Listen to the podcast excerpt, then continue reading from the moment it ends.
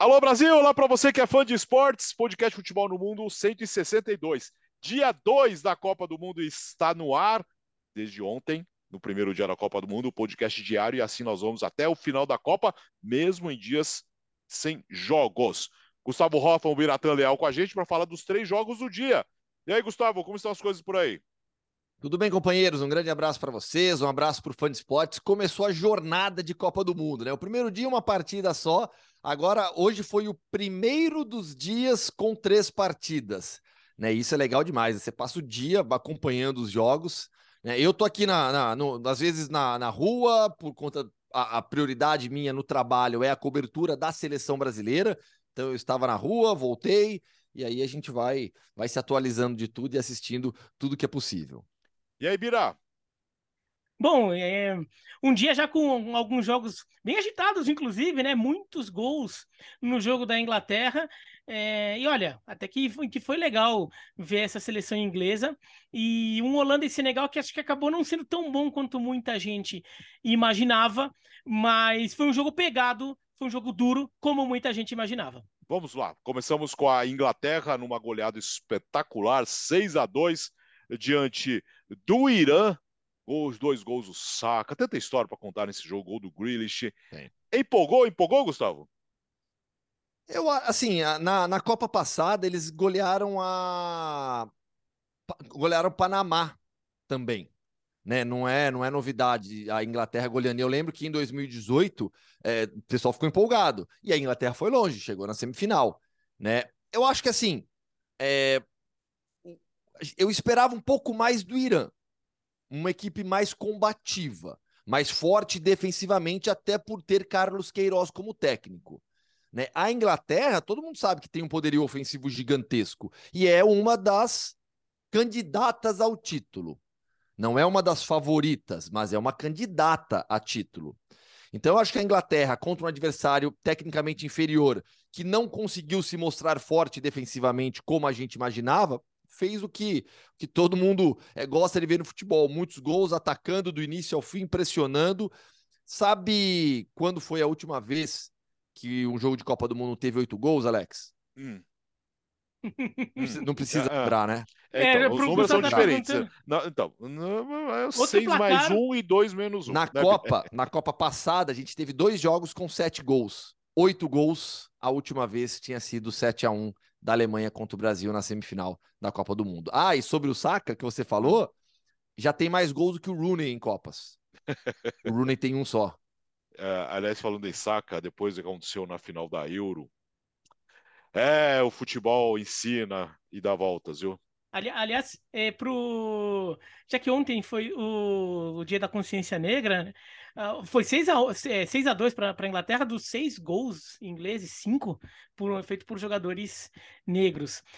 O, o Saka jogou muito. A, a, Inglaterra foi com uma formação bem faceira, né? Não, acho que não é uhum. uma formação que a gente pode esperar da Inglaterra em todos os jogos. Talvez na primeira fase ainda dê margem para usar um pouco esse time ainda, porque o, a, o grupo é mais tranquilo, mas quando o bicho começar a apertar, acho que não.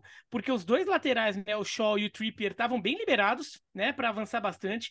O Bellingham foi o segundo volante, também é um segundo volante que vai que participa muito mais de armação, por exemplo, e chegada na frente do que de marcação, mais o Saka, o Mount Sterling, e daí ainda o Harry Kane. Então foi um time com muitas opções ofensivas, um time que se movimentou bastante e com isso conseguiu abrir a defesa do Irã com uma facilidade é, muito grande.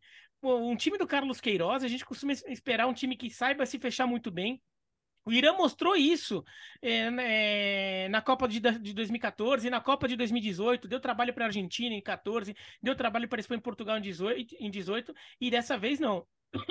é, desculpa. Desculpa. Então, foi um Irã é, muito fácil de, de, de abrir uh, para a Inglaterra. E outra coisa que, que me chamou a atenção nesse jogo, também negativamente da parte do Irã, como o time estava frágil na bola aérea defensiva. Porque esse, é, a bola aérea defensiva é uma coisa que você pode trabalhar, treinar.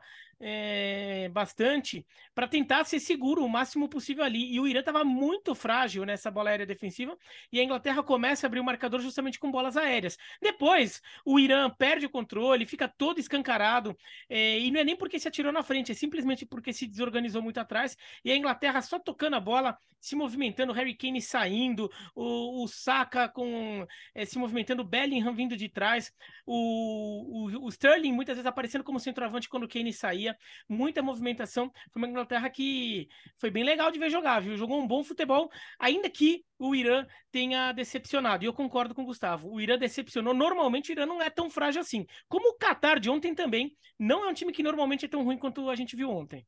Uh, só pegar esse gancho do, Gustavo, do, do Bira sobre o Harry Kane, seis gols sem gol do, do, do, Harry Kane, mas participação praticamente direta em todos, em todos os gols. A movimentação dele para abrir espaço chamando a, a marcação, é um negócio para prestar muita atenção, o que ele jogou hoje, né?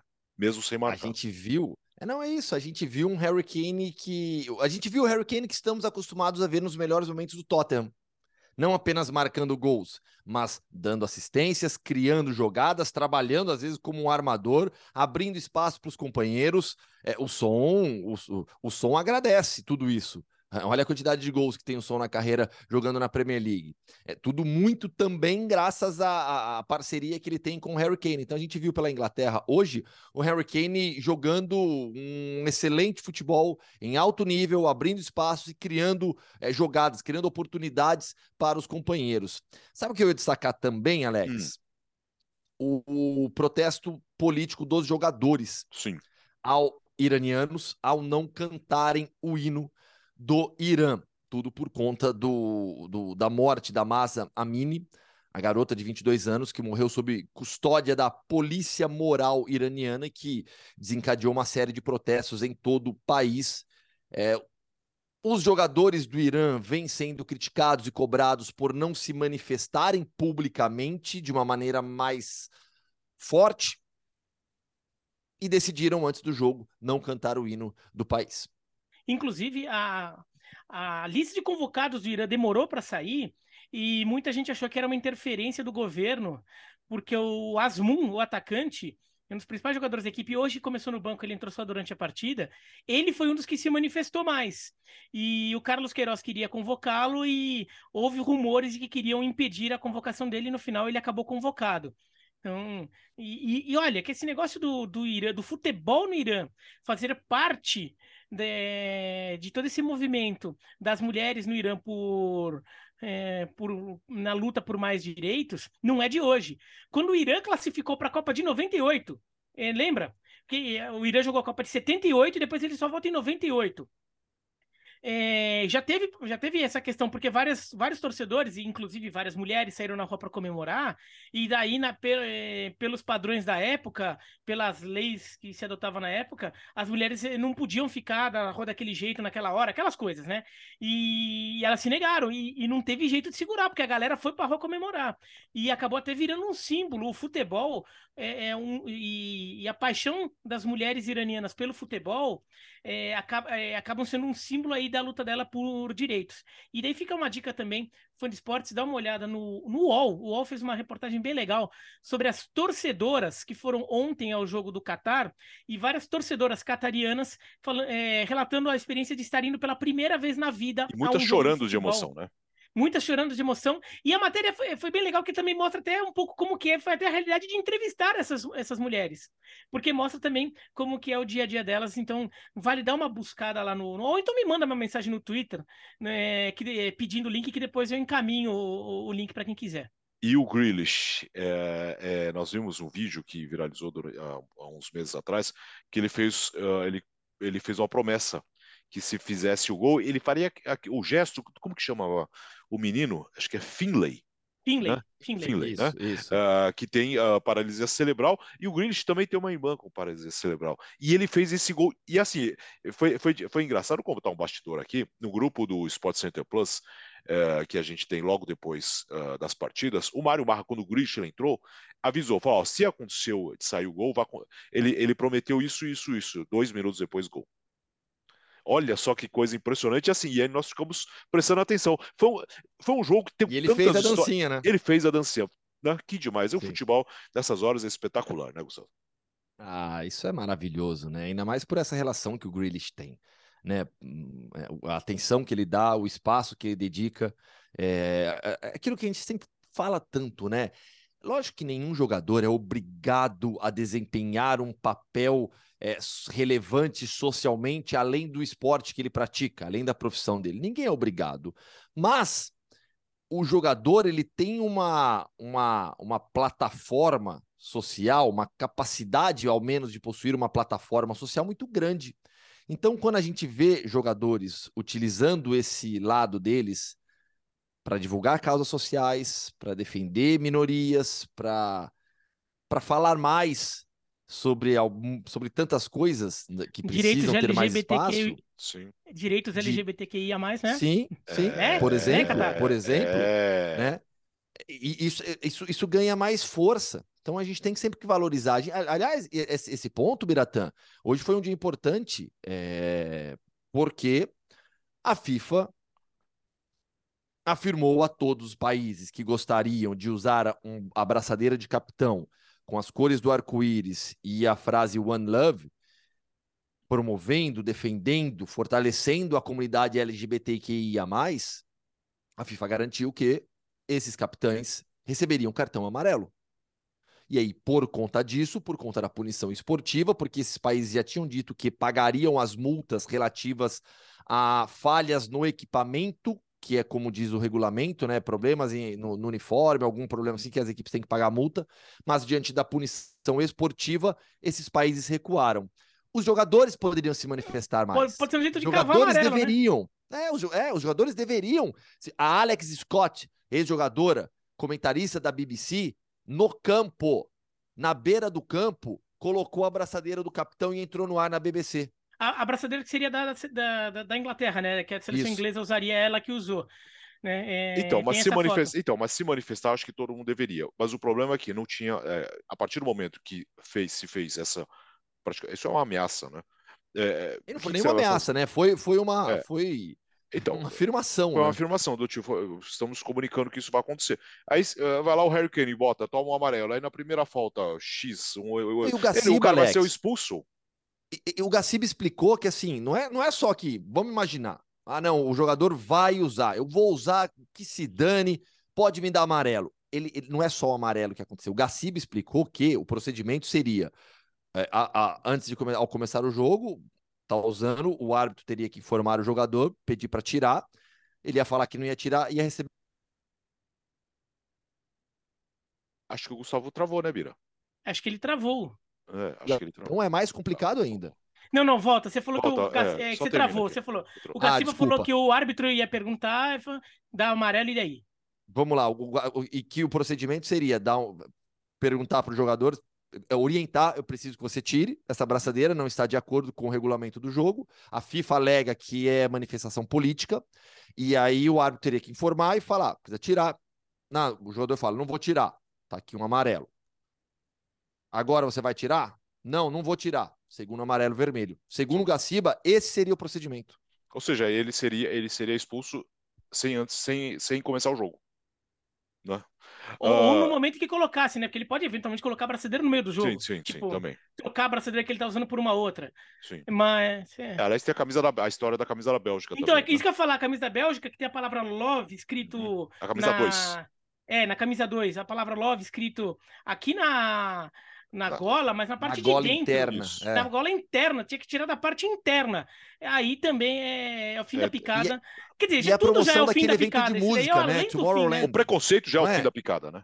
É, o preconceito. Não, toda essa história é o fim da picada, mas é- isso daí é, o- é, é o além do fim da picada, porque assim, é um negócio ridículo, assim, é, além de nojento, é, sei lá, é, é a cereja do bolo, mas aquela cereja estragada de um bolo que tá mais estragado ainda, né? Um bolo cheio de veneno. Nossa senhora, Deus me livre. Ah, vamos lá, vamos seguir, vamos seguir aqui. Ah, no segundo jogo do dia, o jogo disputado. Não foi tão bom como todo mundo imaginava, mas foi, como disse o Bir, foi um jogo pegado. No final, a Holanda, ah, do- com dois gols já na reta final, venceu o Senegal por 2 a 0 Bira. Então, E olha que foi um jogo que, no final das contas, até teve coisas que eu me surpreendi positivamente.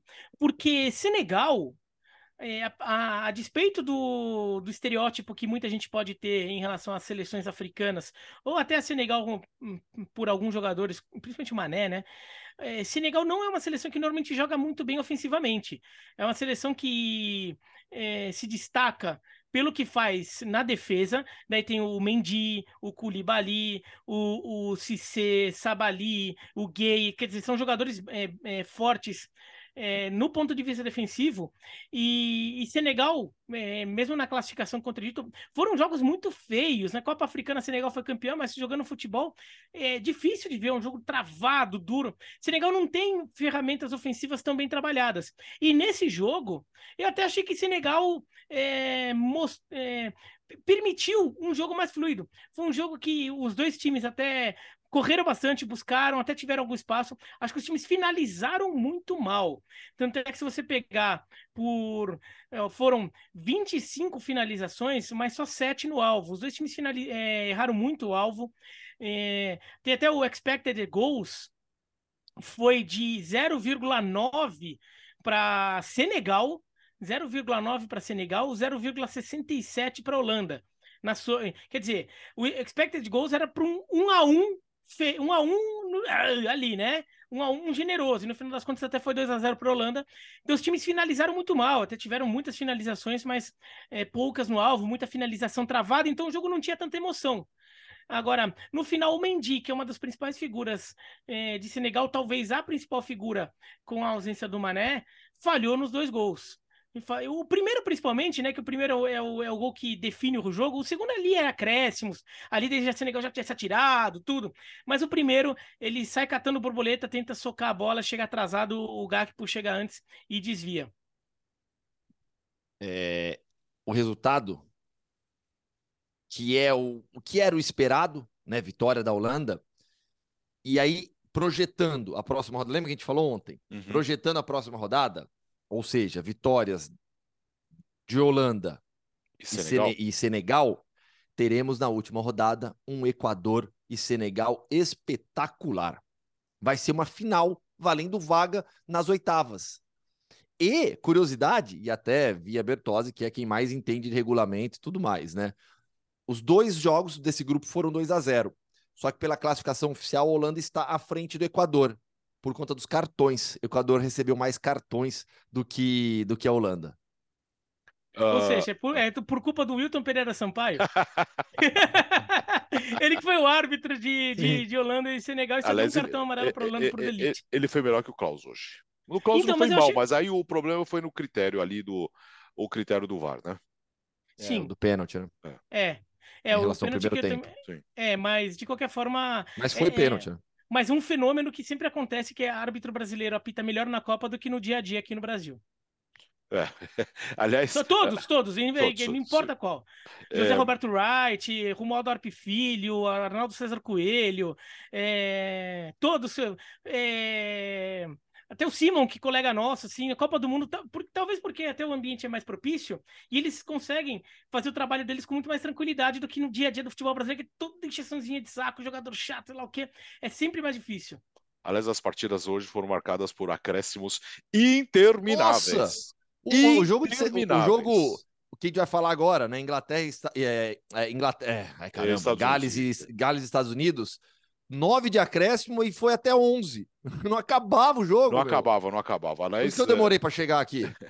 tivemos, dois gols, depois... tivemos dois gols, inclusive na, na, nos acréscimos já, né? Já, já ali no limite, né? Fala, Bira. Mas não tinha uma coisa sobre o Irã e Inglaterra, mas então acho que eu vou deixar pro... para não voltar muito, na hora de, de da despedida, deixar um toque, um, um comentário final. Aliás, o vamos jogo. Mais... Então vamos seguir, só para fechar os jogos de hoje. É o jogo mais sem gracinha, né? Esse 1 a 1 claro, o gol histórico do País de Gales, mas tecnicamente foi o jogo mais ok, né? Mais equilibrado também, Sim. eu diria. Sim. Do dia, assim. É, a Holanda a é Copa. melhor que Senegal. O jogo da Copa, da é, da Copa, agora. é verdade. Tá certo, tem razão. Não, ainda que Senegal da e Holanda Copa. tenha sido equilibrado, mas. Sim. Foi, mas a Holanda foi melhor, né?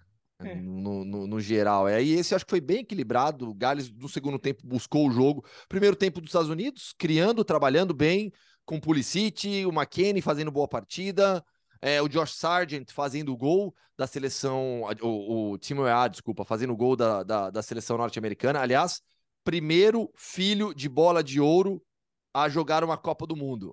E, e, e o primeiro que... filho, e o primeiro filho de presidente da República Exato. a fazer gol. É.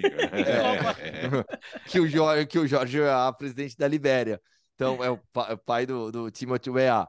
É, mais um primeiro tempo onde os Estados Unidos, é, que para mim tecnicamente tem uma seleção melhor até do que, do que Gales, é um, acho que tem um conjunto melhor, mas é, Gales no segundo tempo buscou, o Garrett Bale, que foi eleito melhor em campo, é, não se destacou dessa maneira, mas não. Gales conseguiu um empate importantíssimo. Esse grupo vai ficar bem enrolado, viu? Vai ficar bem enrolado porque eu não, não, não garanto que é, é, Estados Unidos e, e, Gales vençam com certeza o Irã. Assim Não. como a Inglaterra, para tropeçar, perder ponto com, com Gales ou Estados Unidos, também não é nenhum não é, absurdo é, imaginar. Não é improvável, com, né? Contra Gales e Estados Unidos sem rivalidade. Sobretudo é, então. da parte de galeses e americanos, e nem tanto da parte dos, dos, do, dos ingleses. É, esse jogo, eu acho, eu acho que os Estados Unidos mostrou uma superioridade técnica e física sobre Gales, mas acho que faltou um pouco de, de cancha para os americanos. Os Estados Unidos dominam o primeiro tempo, conseguem marcar a saída de bola de Gales, que fica acuado, não consegue trabalhar a bola, e com isso os Estados Unidos têm muito mais volúpia de jogo e, e jogando com velocidade, até porque são jogadores é, jovens, rápidos e conseguiram impor uma velocidade que Gales não conseguia acompanhar. Na frente, Gales não conseguia manter a bola, porque o Bale estava bem mal. Mas no segundo tempo, Gales coloca o Kiefer Moore, que é um jogador fisicamente muito grande até, é, como uma referência lá na frente para ficar brigando e faz o jogo ficar mais físico. E com isso o Gales passa a ter uma referência lá na frente que servia para ancorar um pouco o, o, resto do time. Esse cara segurava lá e fazia com que o país de Gales conseguisse chegar mais na frente e os Estados Unidos não estavam conseguindo. O, o Gales dá um peso para o jogo, até num jogo é, Físico não na correria, físico na força física mesmo, dessa né, nesse segundo tempo. E os Estados Unidos tiveram dificuldade. E daí acho que faltou um pouco de cancha ali para perceber esse movimento de Gales e o como os Estados Unidos tinham o jogo de mão, da, de mão cheia ali para explorar muito contra-ataque, se arrumar para contra-ataque. Acho que os Estados Unidos meio que assustaram, falaram: não, tá 1 a 0 e a gente estava bem no jogo, vamos segurar. Vamos segurar que esses caras não são tão bem, são, não são tão bons na frente. E não são mesmo, mas conseguiram um pênalti e empataram o jogo e até tiveram chance de virar no final. Acho que faltou um pouquinho mais de, de cancha ali para os Estados Unidos se adaptarem a isso. Acho que Gales foi, foi melhor nesse aspecto e de fato o grupo fica bem aberto, inclusive com o Irã na briga, apesar da piaba que tomou ah, mais cedo. Onde você assistiu o jogo? complica, Gustavo? mas não entendi. Onde você assistiu o jogo? Matéria que vai ao ar nas redes sociais eu garanto, na uhum. TV eu não sei, aí não é comigo, mas uma, vai ter uma. Eu fui em um sports bar aqui em Doha, onde a Copa Serviam. do Mundo é um. Não, a Copa do Mundo é um mundo à parte ali, Alex. A, a Copa é um mundo à parte. Eu é... serviam água lá. Sabe tudo. Não, não. Servia o consumo, estava lá em cima. É, é, o seguinte, e a gente já explicou isso, né? Consumo de bebida alcoólica no Catar é proibido, mas há exceções. Quais são as exceções principais? Vai. É, o estrangeiro que mora aqui, que tem direito a ter uma licença especial, pode ir numa loja comprar. Tem duas lojas em Doha. E, e os bares de hotéis. Esse era um bar de uma é um bar de uma rede de hotéis chique aqui, é mundial. Segundo, fica no segundo andar do hotel, então você entra, tal, não tem nada, vai, sobe, segundo andar. É um baita bar gigantesco, com um milhão de televisores, cerveja para tudo que é lado, uísque, todo mundo bebendo. Tô vendo alguém bater, ah, batendo cartão lá, hein? Ah, não, não dá, né? Sabe por quê? Sabe por que, que não dá? o, o pint da cerveja, hum. 16 euros. Tá, é, complicou. É, mas conhecido como 80 reais. Ah, ah. Isso. 16 euros mais, né? Tinha, mais, ah. tinha uma torre, lá tinha uma torre de cerveja de 3 litros. Né, para quem quer pegar, botar na mesa. Eu, essa eu já tinha feito a conversão para reais. Quer saber quanto? Hum. 590 reais a torre de 3 litros de cerveja. Nossa. É, mas, no final das contas, assim, hum. preços altíssimos, absurdos tal. Mas o que eu vi lá foi o que eu via em Moscou, em São Petersburgo, em São Paulo, em Belo Horizonte, nas fanfests, nas ruas, nos arredores dos estádios, na cultura do futebol que existe no Ocidente. que não existe no Oriente Médio, dentro da cultura do Islã, em países árabes. O que eu vi foi é, uma reunião de, de. Eu não vou afirmar que não era 100%, mas sei lá, 95% de gente do, do Ocidente, estrangeiros, aproveitando, bebendo, curtindo, confraternizando. E é isso. É, é, uma, é, é, a, é uma cultura que existe no futebol em países da América do Sul, da América do Norte, da Europa, onde a bebida alcoólica faz parte. Ninguém é obrigado a beber. Ninguém é obrigado a beber. Tô falando que. Mas faz parte da cultura do futebol Sim. ver um jogo tomando cerveja. Né? Aliás, e foi isso que eu vi aliás, lá, é, sabe? Aliás, eu vi, eu, eu, vi um pessoal repercutindo até aqui em matérias tudo o preço da, da, da cerveja é, aí no, no Qatar para a Copa do Mundo. E eu vou dizer que, que esse preço aí vai mais a culpa na FIFA e vai na economia em geral do que no Qatar como um todo. Sabe por quê?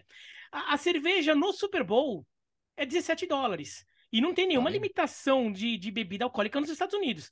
É, é, uma questão assim: eventos esportivos deste porte a cerveja tem este, é, é, é cara mesmo. preço. É Sim. cara mesmo. É. Então, é, eu até, até fiz uma pesquisa, por exemplo, se você vai no Yankee Stadium, no jogo do, do New York Yankees, na Major League Baseball, uma cerveja, é 10 dólares. Tudo bem, mas aquilo lá é, um, é uma cerveja do, do, jogo do dia a dia, né?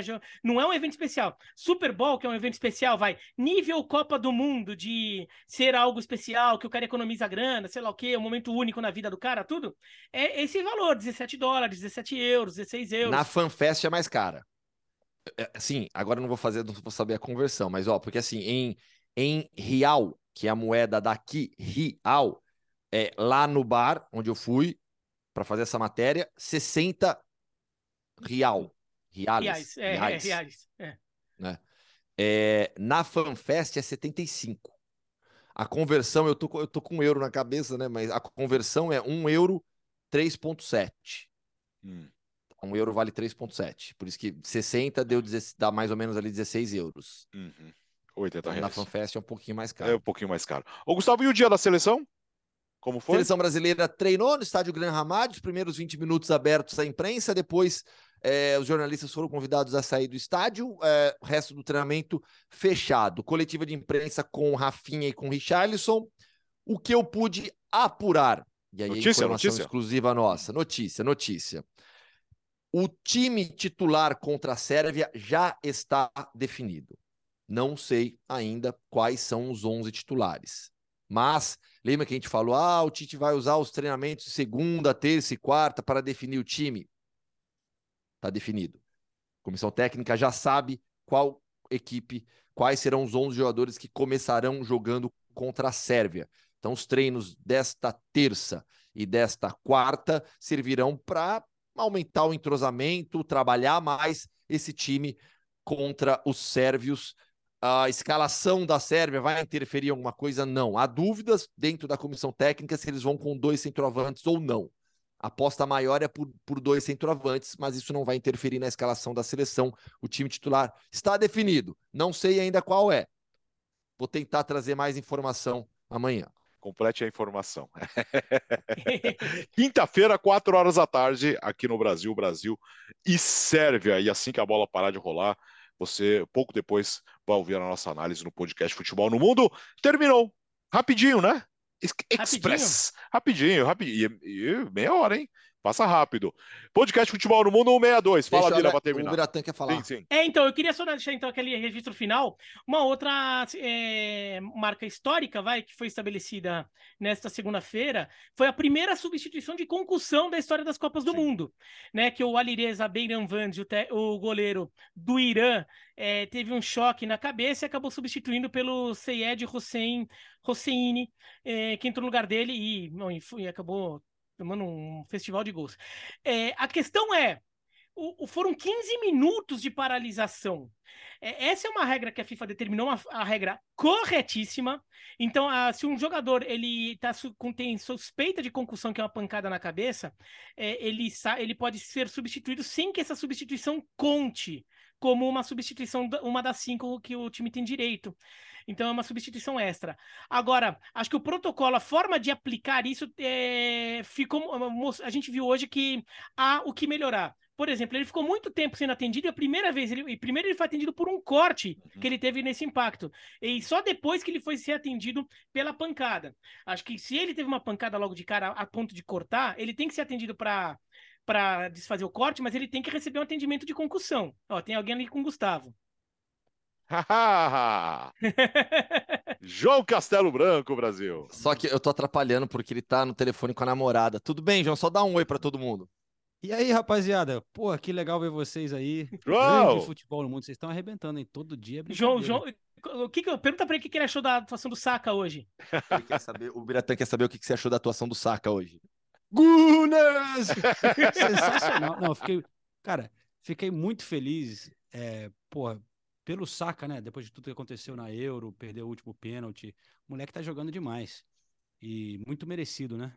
Tava em dúvida se ele jogaria o Foden e tal. É, fiquei muito feliz. Ver ele, ver ele comemorando ali realmente por tudo pela Euro, mas ainda mais torcedor do Arsenal, cara. Porra, hoje foi um grande dia. Vai lá falar com a namorada. Deixa eu dar um oi pra ela. Hello there, sorry. Ah, you can have him. Valeu, Vai. termina aí, Vira. Valeu, galera. Depois Valeu. fala com calma. Valeu, João. Vai estar aqui todo dia, então a gente arrasta ele outro dia pro podcast. Ó, voltou já. Não aguenta, tô falando. O Hoffman tá, liberou o quarto dele, tô dormindo junto aqui porque o meu tá muito frio. É, eu falei pra vocês. não é- Não é só nos estádios que o pessoal tá reclamando de frio, não. Aqui também tá frio pra caramba. Aí o meu quarto é onde, o único que tem a temperatura mais equilibrada, né? Absurdo, é. Não sei o que, que você fez aqui, mas quebrou o ar-condicionado. Só pra fechar, Vira. Então, é, e- então ele primeiro foi atendido pelo corte e só depois ele foi atendido pela concussão. O jogo chega a retomar. É, isso E não com é ele a em campo, situação- né? Com ele em campo, isso não é o ideal. Outra coisa, atendimento de concussão, a recomendação que se tem, se adota até nos esportes americanos, onde esse tipo de protocolo existe há mais tempo, é de que o atendimento de concussão tem- seja feito por um médico independente, porque daí é um, um médico que pode tomar uma decisão sem eventuais pressões de técnico, co- é, colegas de equipe, pre- presidente do clube, da federação, sei lá o quê, né? E, e também outra, outra coisa que em alguns lugares, em algumas modalidades adotam é, enquanto o jogador está passando por atendimento de concussão, é permitida uma substituição temporária. Um outro jogador entra só para ficar tapando o buraco dele, e se a substituição for necessária, daí ele simplesmente já fica no jogo. Senão, depois destroca, porque você não perde tanto tempo e você também não fica se sentindo pressionado para liberar logo o cara para ter jogo. Porque essa, com- é, essa eventual lesão é séria. Então deixa ele lá, faz atendimento, deixa o outro goleiro jogando e depois, se for o caso, você destroca. É, então, são coisas que talvez a FIFA tenha que pensar é, numa forma ali de arredondar muito isso. A co- Tá começando agora uma regra nova. A regra do VAR também teve mudanças ali para melhorar a implementação dela e essa daí vai passar por isso também. Valeu, Vira. Até amanhã. Ah, não, na Ó, verdade, amanhã, depois de depois de amanhã. Eu tô depois, de amanhã no depois de amanhã. podcast. Tá bom, tchau. Valeu, Gustavo. Até amanhã, então, pra você. Eu estarei amanhã. E depois, e, ó, e o Fã de pode, pode colocar nos comentários para quem está acompanhando no YouTube, pode nos mandar mensagem no, no Twitter também. Quem vocês querem da equipe da ESPN que está aqui no Catar, que eu trago. Eu arrasto o pessoal para cá para participar do podcast De também. madrugada, de Tem a madrugada. é. Mauro Nave, não vão gostar muito, né, da madruga. Da Tem que ver aqui madruga. na madruga. Na Nathalie Geda, que tá ralando um monte aí, o Pedro Ivo Almeida, que chegou já também. A gente arrasta o pessoal Boa. para cá. Aliás, Um- o, um Pedro de Ivo, o Pedro Ivo tá andando muito com você, porque ele já tava corrigindo a pronúncia dos caras no meio do programa. O Al É, Arabi. Não é Al Árabe, é Al Arabi. Ele tava corrigindo a galera Isso sobre como que. Tá vendo? Ah, eu, eu sou uma boa companhia. Fazendo isso, fazendo escola. É isso, o podcast Futebol no Mundo 162, o dia 2 da Copa do Mundo. Nesta quarta-feira tem mais, tem o... nessa quarta não, nessa terça-feira tem mais, eu já me perdi no tempo. Nessa terça-feira nós voltamos com o dia 3 da Copa do Mundo. Valeu, até lá!